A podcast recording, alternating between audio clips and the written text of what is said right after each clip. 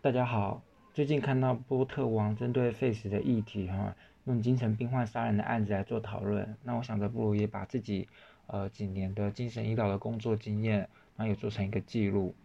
那一般人也许在一般人的眼里，精神医疗是有一点神秘的，那它也常常是电影跟小说的热门题材。那最近花了点时间来整理社区精神滋扰的事件，那会带入一些紧急状况的时候，我们一般人可以做什么？然后以及在紧急状况之后呢，我们还应该做哪些事情？那我所查找的资料呢，都会放在影片的下方做连接，可以自行参考。如果说有不精确的地方呢，也请见谅，并且留言告诉我。那我将事情行做修正，并尽量从非精神医疗从业人员的角度来做切入，也许会比较好理解。那么我们就先从二零一六年的三月二十八日内湖无故冤杀事件开始。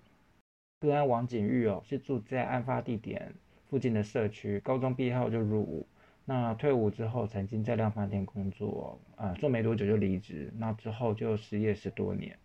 那他的经济来源是依赖父母。那曾经有呃精神科的就医记录。那另外也有毒品安非他命的前科。那三月二十八日的当天哈，那这个个案呢，他是在大卖场那做购买。呃，作案的凶刀，那购买之后就回到内湖的住处，然后后来又骑乘机车到附近徘徊。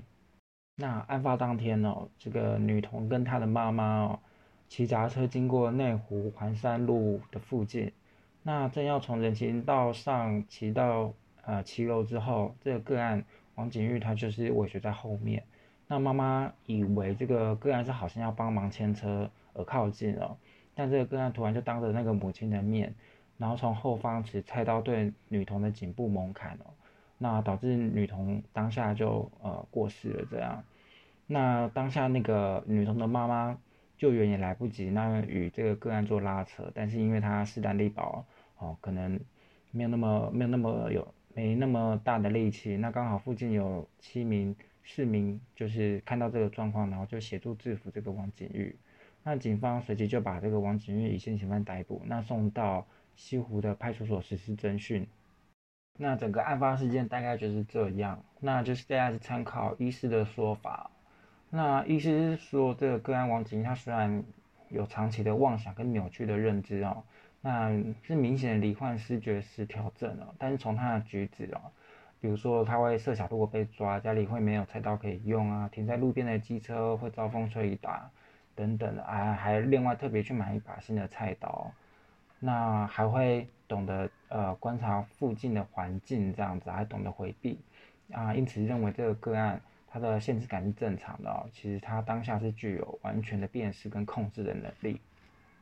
接着我们来看这个家属的说法哈，家属是表示这个个案平常就有自言自语的习惯哦，他曾经在九十九年哦在社区持棍棒挥舞，那也敲破。呃，警卫少田的玻璃啊，毁损他人的物品啊，是有些暴力的情况，因此报警求助。那由警方送至三中的急诊哦，但是一天之后就出院了。那在一百零一年的时候，也有出现自言自语的状况，跟妄想症状、自我照顾能力欠佳的状况，跟怪异行为。那也有呃，在家中喊叫，影响社区安宁哦。那一百零三年的时候，呃，跟父亲有起争执，发生扭打，那也跟。他的母亲有做拉扯的状动作啊，那呃家属照感觉照顾困难啊，然后就是也是求助警方，那也是呃送至呃联合医院松德院区急诊，那当下也有收入院，但呃出院之后，爸爸还是发现这个个案本身还是有些怪异行为哦，比如说拿经文待在自己房间抄写啊，再带着这些经文啊外出啊，对这些经文膜背啊或烧毁啊等等哦。那返家之后呢，还是会拿抹布来擦拭自己大门内外侧，不断的重复擦拭这样子，但是呃，是不是好像也没有说出一个很具体的原因啊等等。那这次案子案发之前呢，这个个案呢，待在房内抄写经文的次数更长哦，那也更经常在房间内自言自语的状况跟吼叫哦。接着来看审判的部分哦，二零一七年。士林地方法院是判这个个案无期徒刑，褫夺公权终身。二零一八年高等法院二审宣判，这个个案也是无期徒刑，褫夺公权终身。二零二零年是高等法院更一审宣判，这个个案一样是无期徒刑，褫夺公权终身。从前面这个漏漏等的这个故事脉络，这样事件这样整理出来，大概有一些关键字，大约嗯，我再算一算，大概是十三个。那涉及的层面其实也非常广泛，它涉及到精神医疗、毒品、法律、刑法的部分啊，还有家暴、两公约等等。那这一次呃，可能是第一次，我就先从比较呃一般人可能。会遇到的紧急情况，优先应该如何处置这件事情，我们先来做讨论。就比如说，我们发生社区滋扰的事情的时候啊，或者是发生紧急事件的时候，我们该怎么办？在我们一般人哦，发现有紧急情况下的时候，我们第一时间就是通报一一零跟一一九，这些是有法规依据的啊。根据《精神卫生法》三十二条啊，警察或消防机关在执行职务的时候。发现病人或疑似病人有伤害他人或自己，或有伤害之余者，啊，或接获民众通知有前开之人时，应急护送至就近适当医疗机构就医。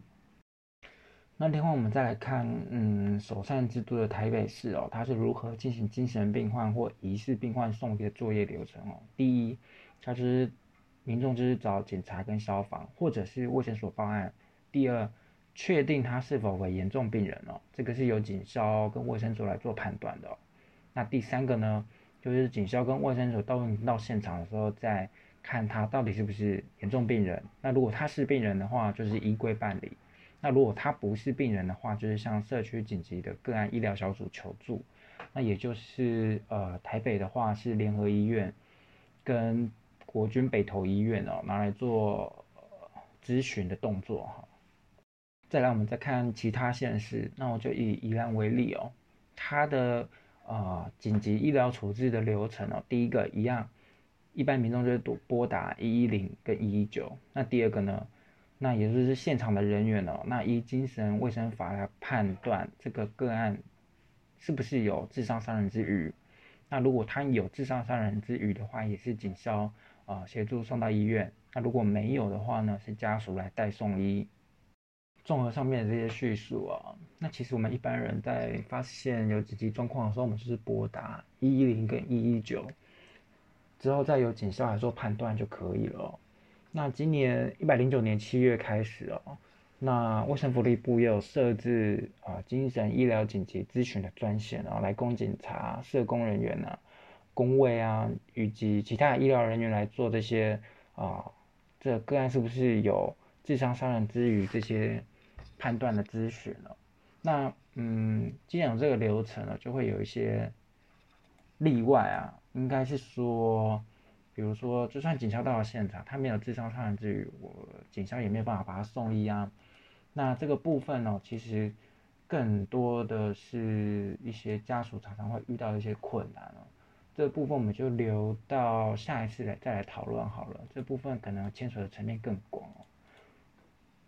比如说像失智症啊，他也会有一些精神状况啊；自闭症啊，他也会有一些精神状况啊；智能障碍啊，他可能也会有一些精神状况啊，等等等等的，这些可能都是嗯家属啊，或者是一般民众啊，发现这些状况的时候，会感到很多很困惑的地方。